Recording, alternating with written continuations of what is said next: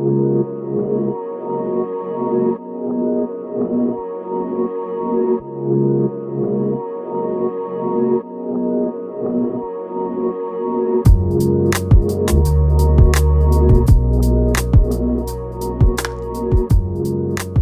to Share Truth Apply Scripture. If you missed the last segment, we are talking about evangelism, the importance of evangelism, and some of the challenges that have come up in recent um, statistics that we're going to address now. I'm Jordan Shambly, joined by Wesley Wyman, Cedar Sarton. Wesley, you had something you wanted to reiterate Yeah, on this, yeah. the top of this segment. For those that may have just Mm-hmm. now be tuning in or may have missed the first segment, one of the two, um, I just want to uh, reemphasize that there are some positives, and Yeah. that's that we all, um, at least 96% of millennials believe that we should be sharing our faith. However, Hmm. the huge drop off, and the reason we're having this program today is that 47% of millennials believe that you should not share your faith with someone of another faith. Yeah. Which, as we mentioned and you highlighted, that's preaching to the choir, and then you're it, defeats the purpose Mm-hmm. Right, logically yeah. of evangelism. And then last but not least, another very uh, very discouraging point of the millennials in this study by the Barna Group is that if someone disagrees with you, then that means that you're the one judging them. right. And so those two are two things that we're going to talk about this segment that are false and that we Mm. want to provide some truth to and to show you that, that there are ways uh, and that is biblical to be compassionate and loving. And if we Mm. really, as you mentioned, and you drill down on this a little bit, and I'm,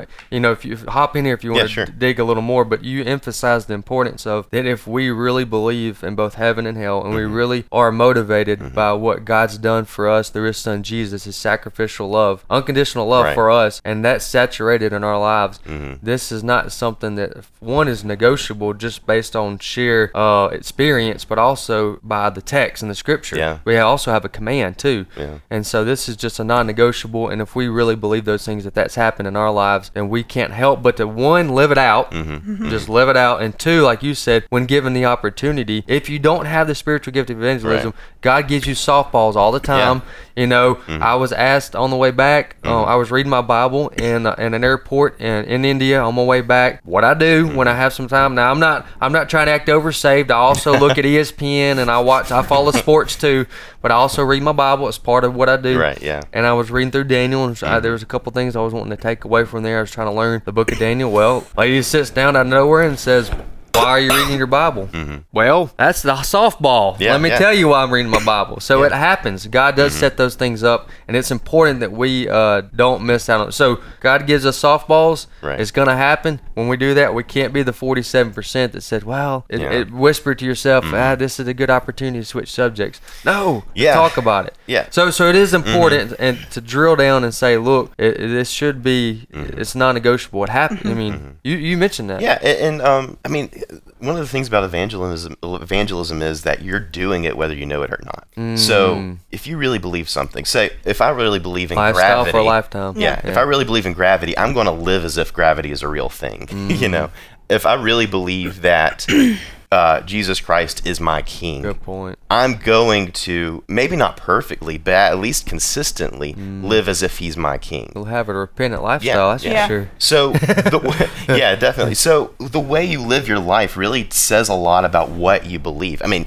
it, it's an inevitable thing. So, even these people who say, no, evangelism is wrong, you shouldn't offend people by saying something that's different from what they believe, you're doing it whether you know it or not. Right. The only thing is, you're, you're, get, you're, you're preaching a false gospel. You're saying, by me saying that I'm a Christian and being silent about the truth of the gospel, I'm saying that the gospel doesn't matter, that Right. Jesus doesn't matter. Yes, he's my king, but I don't take him seriously, and neither should you. Mm-hmm. Yeah. That's what you're saying about him. So you're evangelizing with a false gospel. Mhm, Absolutely. And that's Yeah. that's pretty that's something to take seriously. yeah. Well, I mean, working in radio for seven over seven years, um, a- and it's talk radio. So Mm-hmm. Yeah. I, you know, I hear all the news stories, and part of my job.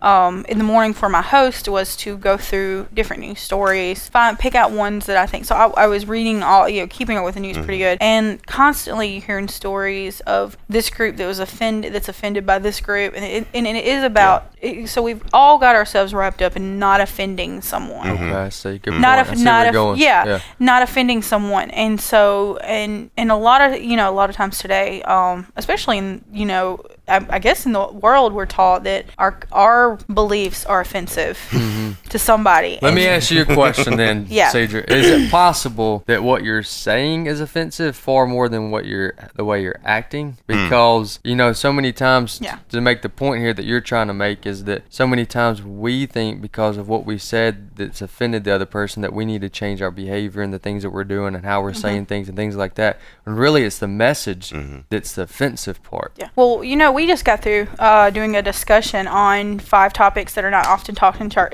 spoken about in church or by Christians in general. Um, and oftentimes those topics are not discussed because they might offend Ah. someone. So this is actually a cycle going on in our churches. Sure. The pastors remain, not all pastors. Um, um, like I said, we the, the idea for that series came from a sermon preached at your church. Yeah, yeah. Um, so there are churches that do cover it. Yeah, yeah. Um, but a, lo- you know, just because you don't want to, you don't want to offend people. You you don't want to stir the pot. You don't want to start anything. So it's it's become a pattern to keep keep our mouth shut on certain Yeah. things. Mm. So anything that offends somebody, you just kind of keep your mouth shut. So when it comes up with someone who might be offended by you just mentioning your faith, what are you going to do when that's Right. all you've been taught Yeah. in mm-hmm. church? Just keep your mouth closed, and that's what you do. I, I will say I, I do understand not wanting to offend people, and I feel Sure. like the Bible teaches if it, if if at all possible, as, long, as far as it depends on you, live at peace with all men. I can't give you the reference. Romans. You're- Romans. There you go. Um, and I, I take that seriously. Um, really do measure your words. If you're go if you are going to say something that Oh, offends sure. someone, what are you talking about? First of all, is it something that's worth offending someone over? Is it the gospel? Yeah. The only thing worth offending someone over, i- i- in most cases, in a real sense of the word offending, is Jesus Christ, because He already said, "The world hated you, hated me; they'll hate you." He's already an offense to the world because he's he's claiming kingship over it, and they don't want that. The world does not want that. Right. Um, Approach people in truth and love. yeah, um if you if you're if you can't look at someone and go i love you as another person another soul um and i Hmm. want you But to who's- i want you to be saved that's how you should approach every situation and talking Yeah. to someone it's real easy when you when you do it that way there, you don't go at someone because i'm mad at you for not believing what Yeah, i yeah. believe you Oh, go yeah. It's at 'em your 'cause- motives and your intention because yeah who's to say that offending someone Mm-hmm. is a bad thing anyways because if i were to offend my son when i told him that he couldn't Yeah. do certain things Yeah. that's okay Yeah, you yeah. know what I mean? and vice versa if i Uh-huh. were to offend, offend one of my friends if it meant sharing with them something that i know to be true Mm-hmm. Yeah. and that would be beneficial and helpful for them Mm-hmm. uh, namely salvation you know and also in addition to that all the biblical ideas and principles that, that are taught Yeah. so if I know these things, the Ten Commandment, the Sermon on the Mount, uh, and, and and the motive and, and and the unconditional love of Christ, if I'm sharing these things and these things are what's offensive,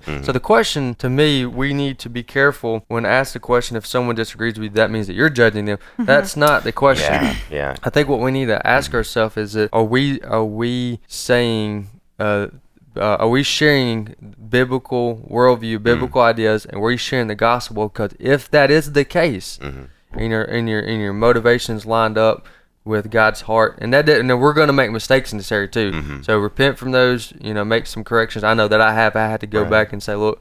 Uh, I handled that uh, to a non-Christian, handled that wrongly. You know, so that happens, and like we said, live a repentant lifestyle. However, the goal is to to share that, and if we believe these things, we've got to share these things, and we let the chips fall where they lay. Yeah. Because ultimately, they, it's not the issue they have with me. Because I could deliver it in the most eloquent, most Mm-hmm. Oh, yeah. compassionate way. But there's a reason why the new uh, Old Testament and Proverbs it says that love.